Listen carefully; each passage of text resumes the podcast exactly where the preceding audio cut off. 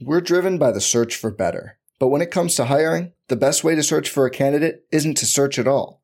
Don't search, match with Indeed. Indeed is your matching and hiring platform with over 350 million global monthly visitors, according to Indeed data, and a matching engine that helps you find quality candidates fast. Leveraging over 140 million qualifications and preferences every day, Indeed's matching engine is constantly learning from your preferences Join more than 3.5 million businesses worldwide that use Indeed to hire great talent fast. And listeners of this show will get a $75 sponsored job credit to get your jobs more visibility at Indeed.com slash BlueWire. Just go to Indeed.com slash BlueWire right now and support our show by saying you heard about Indeed on this podcast. Indeed.com slash BlueWire. Terms and conditions apply. Need to hire? You need Indeed.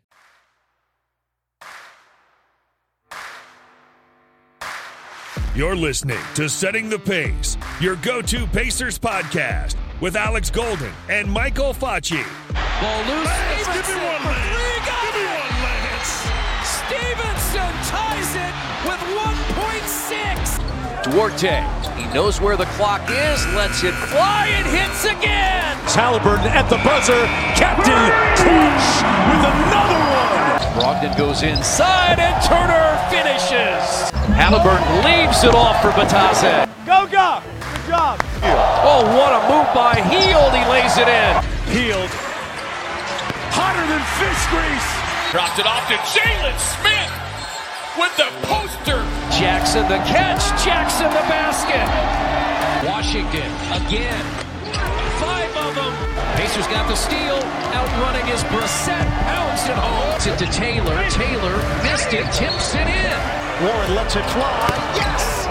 TJ Warren is not human! Halliburton gonna slam it at the other end. Happy Saturday, everybody. Welcome back to another episode here of Setting the Pace. This will be our last recorded episode before the season concludes. So it's been an interesting 2021 2022 season, but hey, plenty of things to be excited about in the offseason. Me and Facci will have all that covered for you.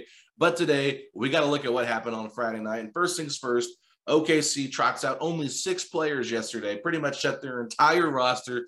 Three guys on 10 day contracts that they signed were a part of this six that actually played in the game. So just kind of ridiculous if you ask me. But they almost beat the Lakers. I mean, they're back and forth for at least, you know, good three quarters. And then LA just was able to pull it out because they played nine guys and they were just a little bit more rested. So OKC loses that. Now they are a game and a half ahead of us in the standings. We have two games left. They have one.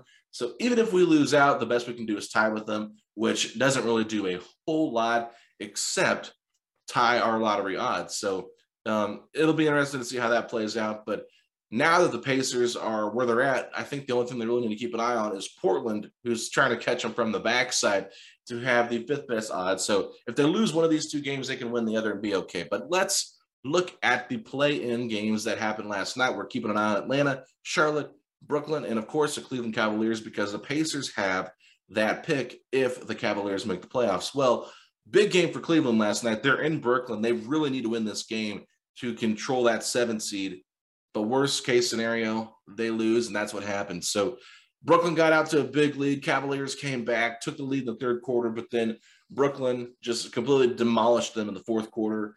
Cavaliers looked tired. Evan Mobley came back. Still no Jarrett Allen. So just a heartbreaking loss for the Cavaliers, but a good win for Brooklyn. Brooklyn moves into the seventh seed. Cleveland now the eighth seed. Cleveland would have probably fell into the ninth seed had Atlanta beat Miami, but Miami, with nothing to play for, holds off the Hawks at home. So that was a good thing for the Cavaliers because now they still have that game lead on Atlanta. Now, Atlanta did have a game lead on Charlotte, but Charlotte spanked Chicago, just spanked them. They're up like 30 points for the majority of the game. Charlotte now is tied with Atlanta for the same record. And it's interesting because while Atlanta owns the head to head record against Charlotte, um, or excuse me, I think it goes down to who had the better division record because they are two and two against each other. That puts Charlotte at 10, that puts Atlanta at nine, puts Cleveland at eight, Brooklyn at seven. A lot of interesting things for this playing in situation because Brooklyn plays Indiana on Sunday. the Pacers actually might want to win this game if they want to help Cleveland out a little bit, try to get that pick. So we'll keep an eye on that. Cleveland desperately needs to win this game to stay in the eight seed. The reason why the eight seed is so important is they have two chances to make the playoffs. And I think they can beat either Atlanta or Charlotte, but Brooklyn's going to be tough. I mean, they they they played pretty well against Brooklyn, so don't count them off yet. But like, it's just it's just the Cavaliers I've only won two games in the last ten, so it's been a struggle for them. So let's just kind of look at things here. So obviously, Indiana plays Brooklyn. The bad thing for Cleveland, they've got to host the Milwaukee Bucks, who only have a game lead over the Boston Celtics for the two seed. Here's why this is confusing. Boston actually owns the tiebreaker against Milwaukee. So if that's the case, then Milwaukee would fall to the three seed. Does Milwaukee really want to be three? Who knows? They could rest their guys and feel like, hey, we got a better chance playing against Chicago than Brooklyn. But I don't think Milwaukee's afraid of anybody. And if they were to play Boston in the next round, I think they'd rather have the home court advantage. So my gut feeling is, hey, Milwaukee's going to try to win on Sunday versus Cleveland, but Cleveland better try to win themselves because they've got to hold off Atlanta and Charlotte. Atlanta, they're on the road against one of the worst teams in the NBA, the Houston Rockets. So Houston actually played pretty well uh, against Toronto on Friday night, made it a really close game. Jalen Green's been playing out of his mind, but you know Atlanta really has to win that game, so they're going to be playing to win. And the same thing goes for Charlotte. They're going to be at home hosting the Washington Wizards. And look, this Wizards team, who knows who's going to who's going to show up? I mean, is there a possibility we see Washington win that game? I mean, I think it's possible, but I, I just I'm really kind of like just thinking about everything here. And the best case scenario is for the Cavs just finish for that seven eight seed. So you're rooting against Brooklyn, you're rooting against Atlanta, you're rooting against Charlotte, and you're pulling for the Cavaliers to win on Sunday. So it's going to be really interesting to see how that all plays out. But um, long story short, if you want to know all about the tiebreakers and stuff like that, I tried to do my very best to break it down on a Twitter uh, thread. So check it out there because it's just it's so complex. I, I am not even sure if I'm a thousand percent right. I've been talking to some guys via message and I think that I'm right, but it's just the wording of everything is so confusing. So just go over there if you want to see the tiebreaker scenarios and what happens. But with that being said, I'm going to get out of the way for a second. We're going to bring on Michael J. Facci for Five with Facci. All right, everybody, we are back for Five with Facci, and I'm going to be highlighting the top five Lance Stephenson games or moments from this past season. Look, as the season wraps up, we are just not ready to let Lance go. And, you know, a a three time pacer, that's something truly special. So I thought we'd take a, a, look back on some of the best moments from this season. Starting with number five, maybe it's recency bias, but I always love a good assist to turnover ratio. And just last week, Lance had 11 points and 11 assists to just one turnover in a close loss to the Boston Celtics. While there are plenty of other games where he had better stat lines, I mean, how are you going to argue with 11 assists to just one turnover. Plus, I always love it's always so fun when Lance has the ball in his hands, being a point guard. Moving over next to number four against Atlanta Hawks in February after having a super brief stint with the Atlanta Hawks before getting waived from his 10 day contract. Lance serves up a cold dish of revenge and drops 24 points, nine rebounds, and eight assists on seven of 15 shooting against the Atlanta Hawks, a near triple double for Born Ready himself. Moving over next to number three against the Oklahoma City Thunder on February 25th. Lance drops 14 points and four assists. It might not impress you, but no basket was bigger than the absolute dagger three that he hit in the corner to force overtime. And the Lance shimmy that would follow was simply electric. No one will remember that the Pacers ended up losing that game. And overtime. No one will remember the date, the month, whatever it is, but they will remember that three and how that shimmy made you feel. And I can tell you right now, I was ready to run through a wall after that shimmy. And I, I'm going to be honest, I did the shimmy quite a few times that night. Moving over next, January 8th, in just his fourth game returning to the Pacers, Lance follows up, you know, his uh his return to Brooklyn, which we'll get into in a little bit, little spoiler with 16 points and 14 assists to just one turnover in an upset win against the Utah Jazz. Lance had some of the filthiest, no look passes that you will see in that game. Lance Mania was simply running wild, and the connection between him and Sabonis felt like the real deal. Seeing Lance come back and drop 14 assists, which is pace Pacer career high, it, it was unbelievable to see. Moving over next, I hinted at it a little bit. His return home to Brooklyn in just his third game as a Pacer. And when I say return home to Brooklyn, I mean he's returning home to Indiana against his Brooklyn, you know, the Brooklyn Nets. He's from Brooklyn. So it's an overall homecoming all around. And we're talking about it was electric. I mean, great. The crowd is behind him. It's fantastic. What does he do? He drops 30 points, his Pacer career high, ties it. But he does it on 12 of 19 shooting. If that didn't impress you enough, you got to remember the first quarter because he scored the final 20 points for the Pacers.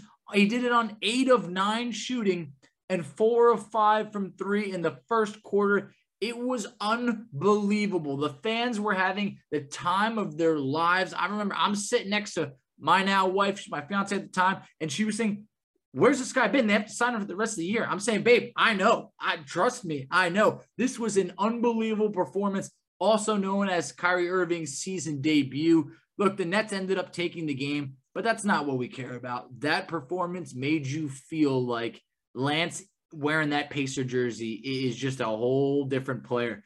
So I hope you enjoyed five with Facci and a look back on Lance Stephenson's top games and moments of the season because, man, that was a trip down memory lane, and I'm not ready to say goodbye. We're driven by the search for better. But when it comes to hiring, the best way to search for a candidate isn't to search at all. Don't search, match with Indeed. Indeed is your matching and hiring platform with over 350 million global monthly visitors, according to Indeed data, and a matching engine that helps you find quality candidates fast. Leveraging over 140 million qualifications and preferences every day, Indeed's matching engine is constantly learning from your preferences. Join more than 3.5 million businesses worldwide that use Indeed to hire great talent fast. And listeners of this show will get a $75 sponsored job credit to get your jobs more visibility at Indeed.com slash BlueWire. Just go to Indeed.com slash BlueWire right now and support our show by saying you heard about Indeed on this podcast. Indeed.com slash Blue Wire. Terms and conditions apply. Need to hire? You need Indeed. Oh, oh, oh, O'Reilly. You need parts? O'Reilly Auto Parts has parts. Need them fast? We've got fast. No matter what you need, we have thousands of professional parts people doing their part to make sure you have it. Product availability. Just one part that makes O'Reilly stand apart the professional parts people. Oh, oh, oh, O'Reilly. Auto Parts. All right, joining us on this Saturday podcast, it is Ben Gibson. You guys might have read his work over at Eight Point Nine Seconds before or at the Field House. But uh, Ben, thanks so much for joining me. How you doing, man? I never thought I would be the old man of any sort of particular world, but apparently I'm the old man of uh, Pacers Twitter these days. Only Jared Wade is older. so when did you uh, when did you first join Twitter? I joined I joined it back in uh, I think like 2010. Uh-huh. Um, but uh, I really didn't get into basketball and all that as far as writing until about 2012. I got you. I got you. Yeah. So that's really interesting. And I think it's really cool uh, that you've been able to watch this team for the last decade. And so you're familiar with Rick Carlisle probably just as well as anybody is, but there were some interesting comments that happened yesterday. Uh, Rick Carlisle addresses the media kind of out of out of thin air and, and, and confirms that he's here to coach and not going to the front office. And little did I know, Scott Agness was on the morning show that day uh, on Thursday, came out and basically just said that there could be some speculation that Pritchard might be on the hot seat. Like, didn't really say if he was or not, but just kind of threw it out there. Like, his seat could be a little warm. The season didn't go as planned. You know, what is Carlisle's role in all this? And so then Carlisle kind of addresses everything, and it made more sense now why he did that to try to put this stuff to bed. But honestly, um, I hadn't heard really too much about it outside of a couple people tweeting at me. So, what are your thoughts on on Carlisle kind of coming out so quickly to defend everything that was said? And do you think that uh, he really doesn't have any aspirations to be in the front office? I, th- I don't think it's so much aspirations to be in the front. Okay, well, I guess there's a couple ways to do this. I do think that there's a little heat on KP. I don't think that Carlisle wants to move into the front office, but I definitely believe he wants more of a say over the decisions that are made. Um, uh, I think that's clear to me that you know he wants to make sure this roster reflects the way he wants to coach and not entirely put it in Pritchard or Chad Buchanan's hands. So um, whether or not he's gotten what he wanted so far is another question. But I could imagine, like any coach, you want to be the master of your own fate and not hoping someone else gets it right. I mean, when it comes to coaches that are are paid as handsomely as he is, isn't it kind of like common knowledge that they will be working with the front office in terms of how they build the roster?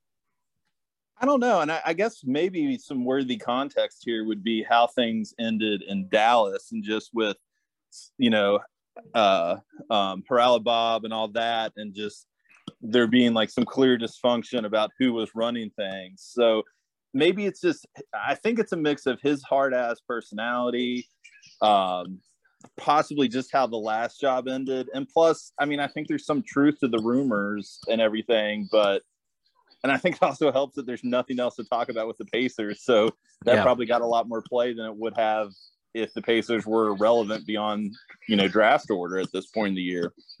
No, and I and I totally agree with that. I think it's been really perplexing just to kind of figure out what Carlisle exactly is doing with this roster, what he's doing with his rotation. You know, it's um it's interesting because if you look back at the years that Dallas have that the, the Mavericks have had since winning that championship in 2011. This has been the best year in 2021, 2022 that the Mavericks have had since that championship run. And Rick Carlisle is no, you know, basically was there for the whole decade, the last 10 years before this really good run under Jason Kidd. So, I mean, is there any possibility in your mind that you think Rick Carlisle might just not have that same edge that he used to have uh, maybe in the, the mid 2000s, early 2010s. I mean, I think there could be something to that, but I mean, I guess it just me to me comes back to maybe this is all just him kind of worried about how things worked out in Dallas because excuse me real quick. um, you know, they won that championship and then Cubans, you know, elected to blow up the roster and until they got lucky enough to draft a um, you know generational talent in Luka Doncic, they've he's had to deal with just just rosters that didn't entirely make sense. Mm-hmm. I mean, I don't know. It's just like I could definitely imagine. I think there's reason to also wonder. Yes, does he still have that edge? But I could also imagine just after the way things played out in Dallas, like doesn't want to deal with you know that sort of dysfunction or just kind of uh you know lack of direction because that was always the baffling thing about the years after that championship was i mean obviously they were trying to compete again but i mean they definitely seemed to never quite put together the a roster that was going to do that and you know he holds he, he holds responsibility for coaching the team but I don't think I've looked at any of those rosters and really thought, yeah, this is this is a team that's going to do something. No, and that's a fair point because even looking at all the Mavericks rosters, they've been pretty bad. Like he made the best out of a lot of bad situations. You know, Monta Ellis looked really good there, and the Pacers ended up overpaying for him. You know, there was the DeAndre Jordan stuff that went down, and then when they finally got him, it was a terrible thing. Kristaps was not exactly who they thought he would be. Really, Luke has been the only generational talent they've had, and they haven't put a lot of great talent around him. So, I mean, maybe there's some fair points that I don't want to criticize Carlisle too much. Obviously, this season has not been great from him, but at the same time, like you said, it might not be the roster that he wants. And so, this is a great time to transition into our last topic that I wanted to talk about today, and that is the future and the direction of this team. And so, obviously, everyone's excited about the NBA draft, free agency, potential trades, but there's just one big question: What direction is this Pacers team heading? And based on everything you've heard and everything you've read potentially, what do you think the direction of this team is? I mean, the honest answer I have is I don't know, but what worries me is that they'll immediately try to compete in some way again, um, like we've seen in years past. The only reason it seems like they're really tanking this year is because of all the injuries. It seems like they would have been, as far as uh, the front office and organization, would have been fine with, you know, being a 500 team and trying to make the playoffs, but they simply got too injured for that to be realistic. And I mean, what if some of these guys were healthier? Would they have still just been trying to squeeze into the play-in game? Yeah. I mean, I guess that's what worries me is everything I know about this team outside of one of the most bizarre, you know, incidents in basketball history has always been to compete for a playoff spot and, you know, whatever they can.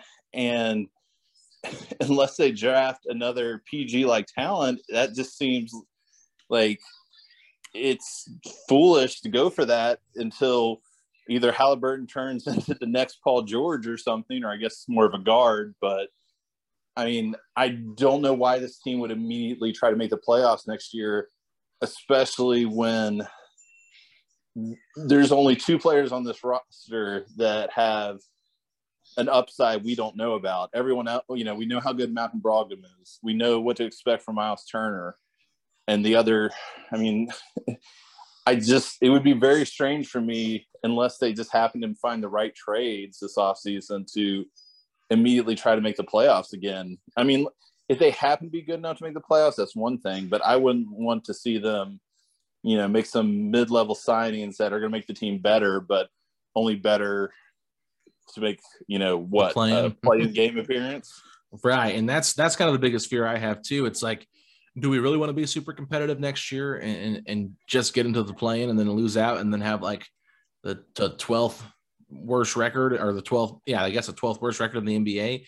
Like that's that's kind of where we were before. So I, I I kind of like what he said though when he was talking to the media after practice. He brought up the fact that when you know the Mavericks got Luka Doncic you know, they were bad for one year, but it helped them, you know, get a generational talent. They got Luka Doncic. And then he also brought up the fact that the next year they didn't make the playoffs, but they were competitive.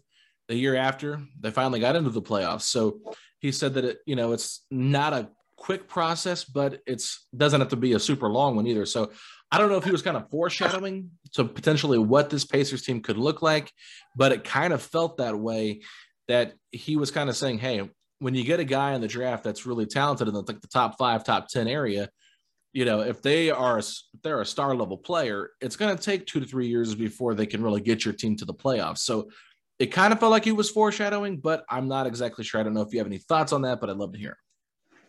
I'd say, I guess I'm hoping that maybe between him and Chad and KP, there's some sort of understanding of that because yeah, this I couldn't. I don't see any particular way short of a miracle this team could realistically compete in the second or you know conference championship, second round or conference championship uh, anytime soon. I mean, I think you have to commit to you know maybe not tanking next year, but I don't see the point of signing some veteran guys that are going to create more wins, but not really change the fate of the franchise in any way.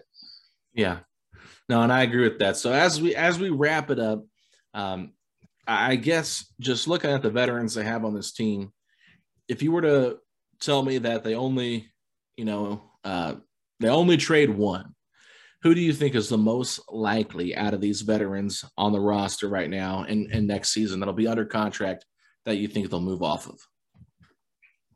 I mean, I, I, maybe it's lazy, but I feel like Malcolm Brogdon only because if you have a real ball handler in, um, if you have a real ball handler in Tyrese Halliburton, do you need Malcolm Brogdon on your team?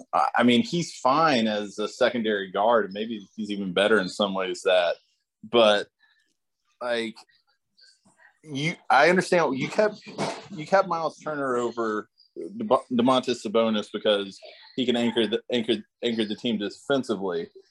But I mean, I guess that's the thing. I don't know. Like, do you try to trade him before he gets injured again? Like, I love Myles Turner, but I'm scared of the idea of hoping he's healthy for 82 plus games. Yeah. Uh, well, let me ask you this real quick, not to cut you off, but I want to I want to ask you this. Do you really think that the only reason they kept Turner over Sabonis was because of the defensive anchor part, or do you think that the other factors weighed in? Like you don't get Halliburton unless you give up Sabonis, A, and B, Turner's injury was very uh, present at the time, and Carlisle actually said that even if they were trying to win games now and go for the play-in, Turner would not be healthy because he's still dealing with this foot injury at this point right now. So, knowing all that with the injury and with what they got back, do you still think that that's why they kept Turner over Sabonis was just because of the defensive part of it? I mean, I guess I think so. I mean, it's just. I mean, I, I I guess the thing is, I feel like maybe from a team building standpoint, Mm, yeah. it was going to be easier to work around Turner and you know what he gives you defensively than we know Domantas Sabonis is good, but he's not going to be Nikola Jokic or anything like that. So, I mean, you had to kind of choose between the two of them because you know the salaries involved.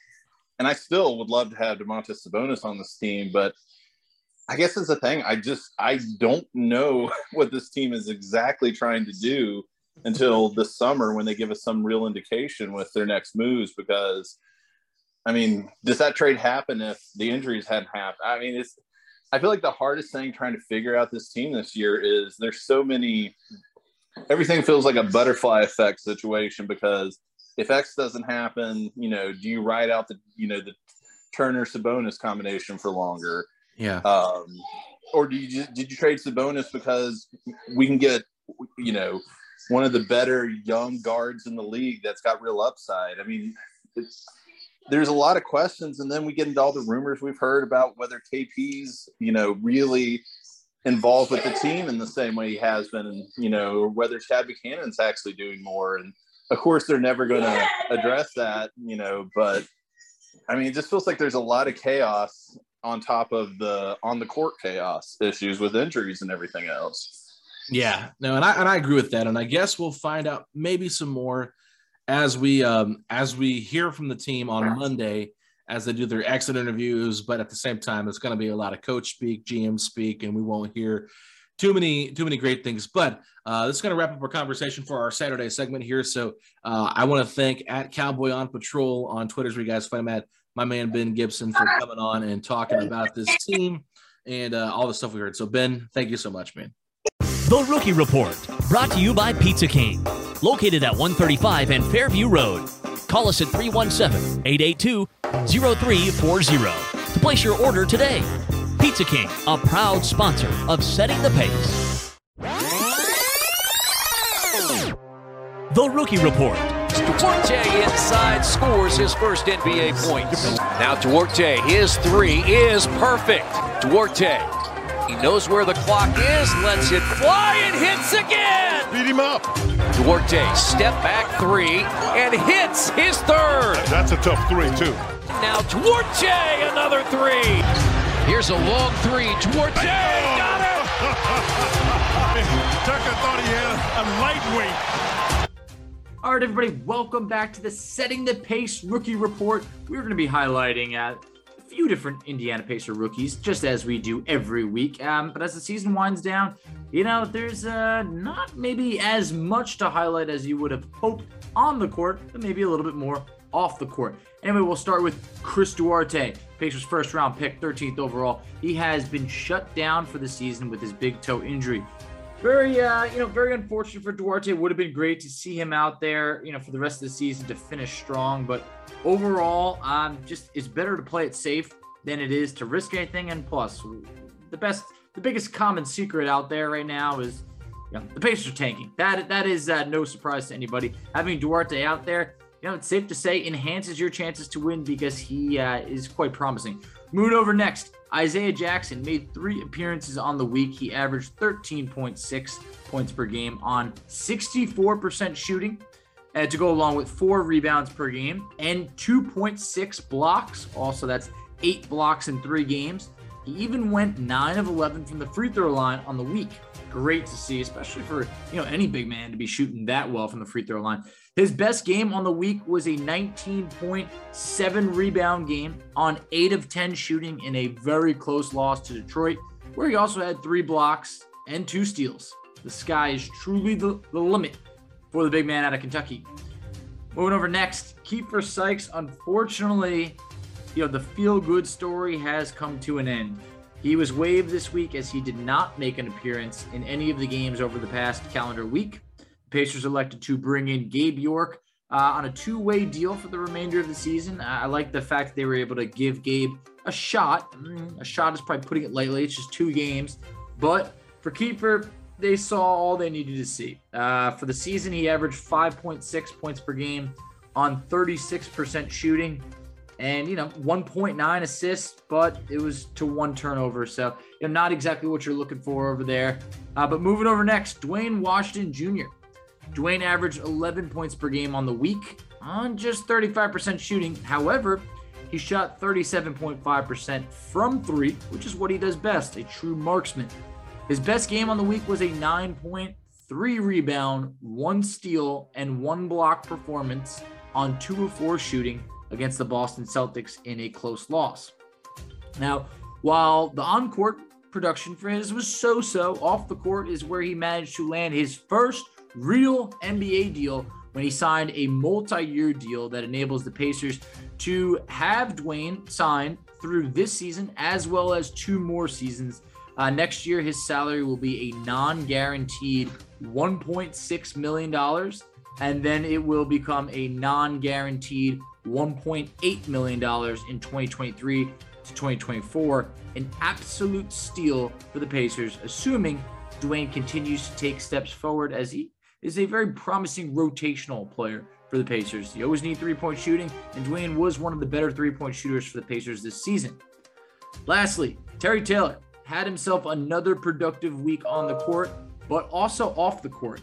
Terry averaged 12 points on 57.7% shooting, um, as well as three rebounds per game as he started all three games on the week. So great to see him, you know, being a starter for the last few weeks. It's been encouraging to see. But when you want to talk about encouragement, Terry's best game on the week was a 15.6 rebound performance as he went absolutely Steph Curry like from three, going a perfect three for three from three point land, shooting six of nine overall from the field.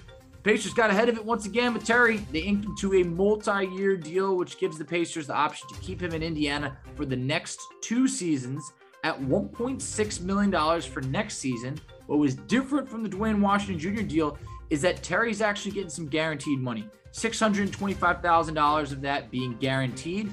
And then it'll be a $1.8 million non guaranteed deal in 2023 and 2024. This is something that I've been saying ever since the Pacers waived Tristan Thompson and had an open roster spot. You got to get one of these guys signed, and Terry Taylor, Duane Washington Jr. I hope they would be Terry. And these are great, very team friendly deals. Reminds me of the Edmond Sumner deals, yeah, the Shea Brissett, where the Pacers got ahead of it and ended up getting a steal in two players that were undrafted uh, in this year's past draft. So, you know, benefit, you know, kudos to them. They really worked their butt off to be able to get these deals. And uh, I'm great that it was a win win for both parties. That's all for the Setting the Pace rookie report for this week.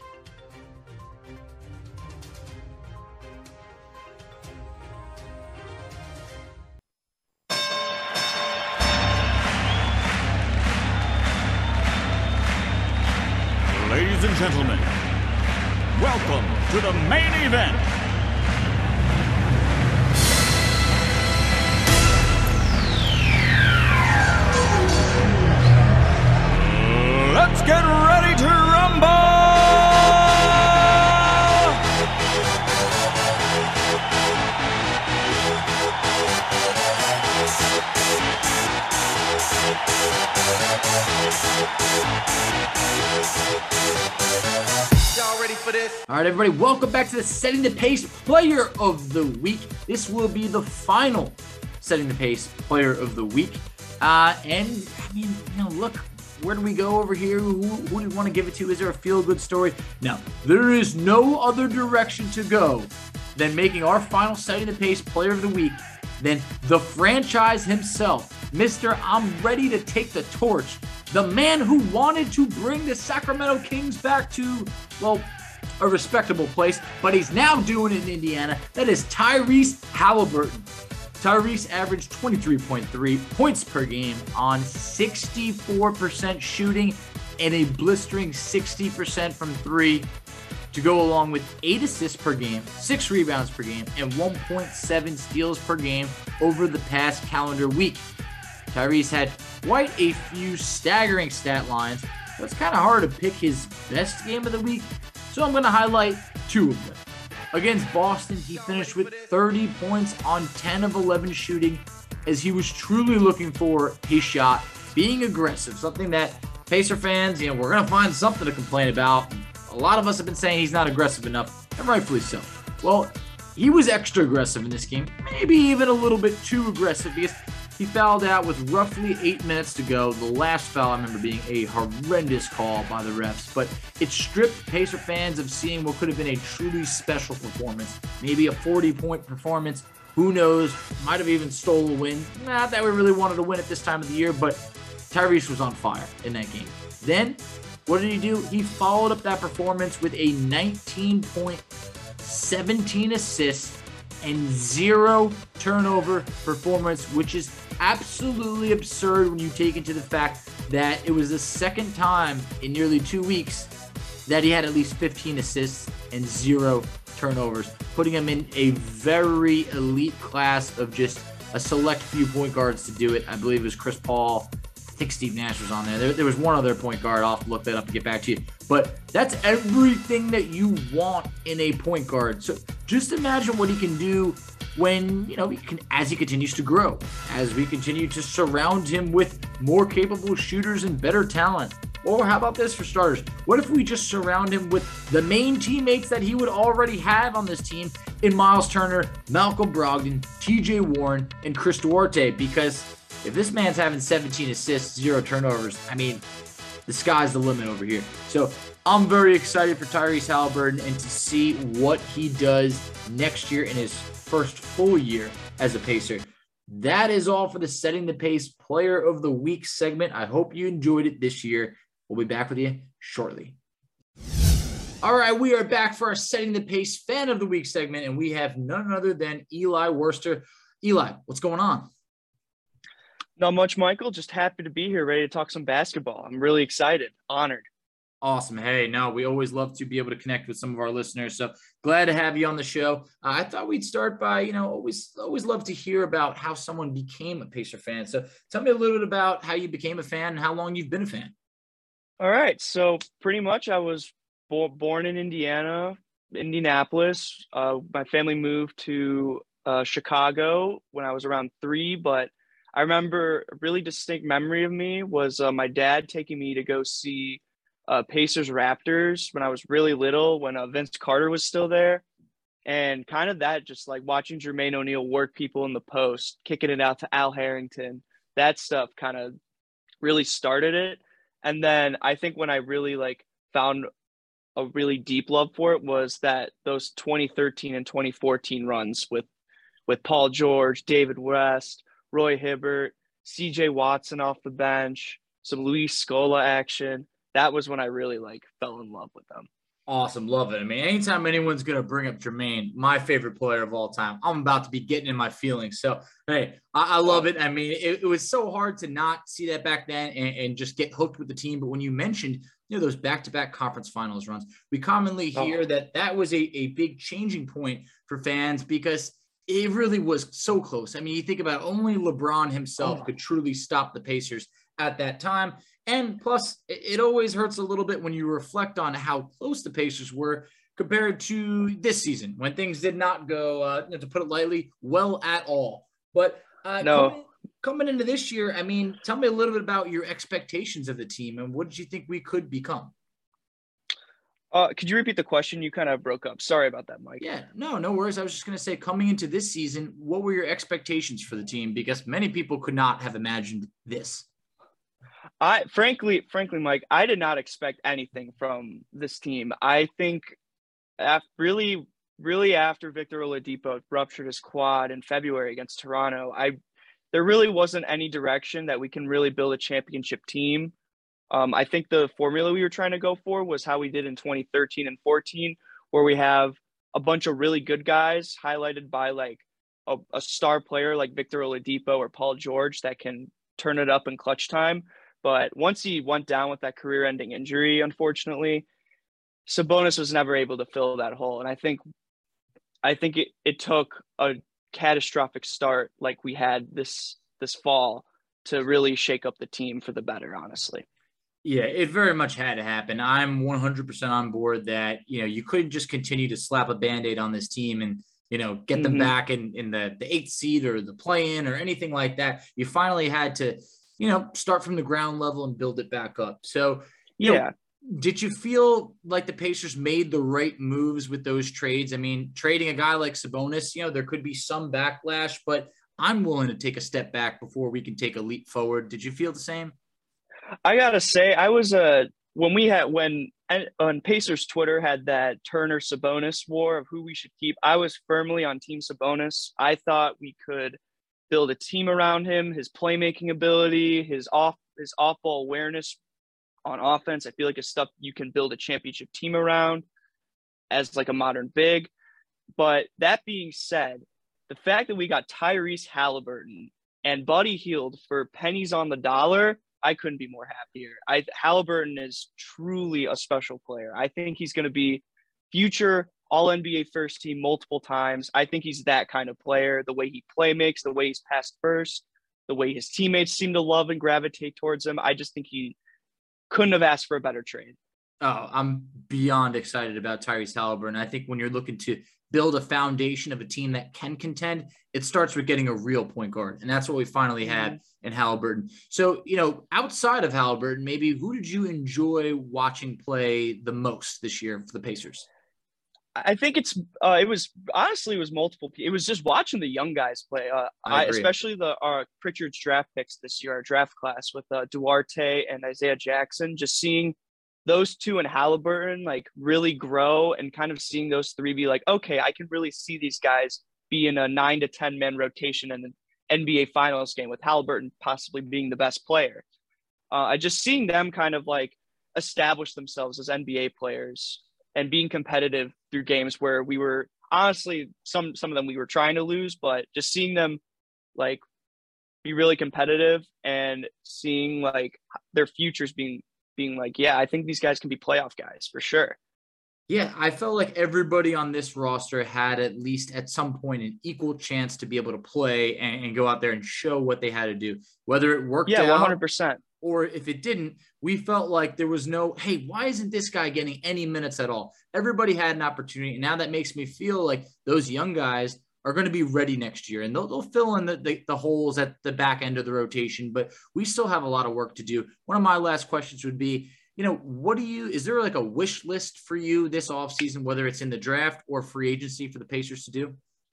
All right. So I got, I got two answers. So for the right. draft, I've been – basically what I've been looking at for the Pacers is we're looking we were one of the worst defensive teams efficiently. I yes. think we were like 29th or 30th in defensive efficiency and in the bottom third in almost every other important defensive category. So for our four for our top 5 pick, I think the best case scenario would be to take somewhat like a bigger four who's more def- who can play both ways. So someone hopefully like Jabari Smith, he's my top guy in the draft this year. I love his shot form, 42% three point shooter. Um, needs to work on his ball handling, but that can be worked with NBA NBA staff. Um, another guy like obviously everyone's talking about Paolo Banchero and the run he's made in Duke. Um, his playmaking and his ability to get to the rack and put anyone on his hip, no problem.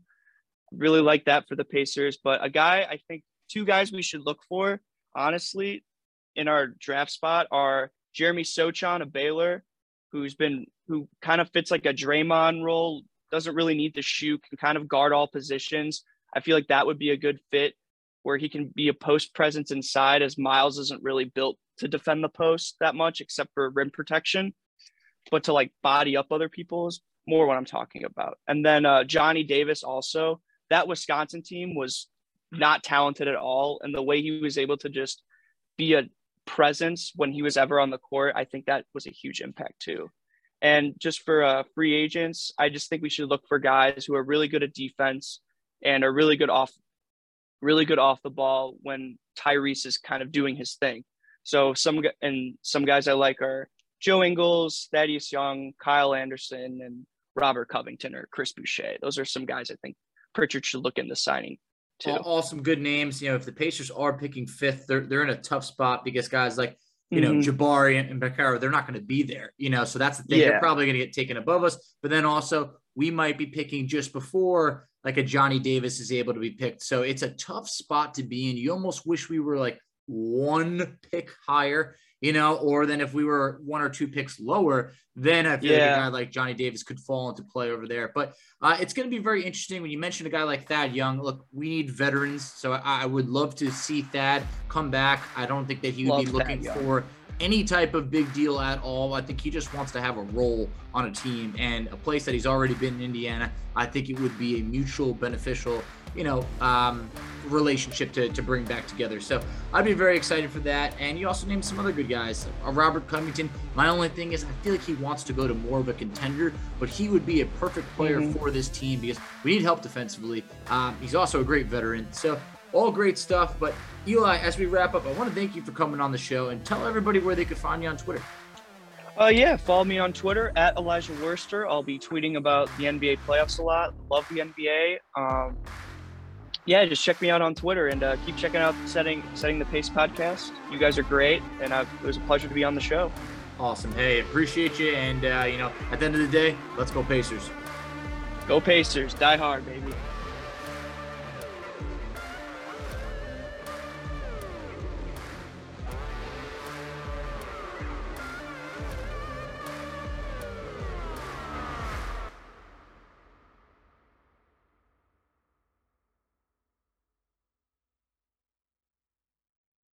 Every fan knows the right player in the right position can be a game changer. Put LifeLock between your identity and identity thieves to monitor and alert you to threats you could miss. Plus, with a U.S.-based restoration specialist on your team, you won't have to face drained accounts, fraudulent loans, or other losses from identity theft alone. All backed by the LifeLock Million Dollar Protection Package. Change the game on identity theft. Save up to 25% your first year at LifeLock.com slash aware.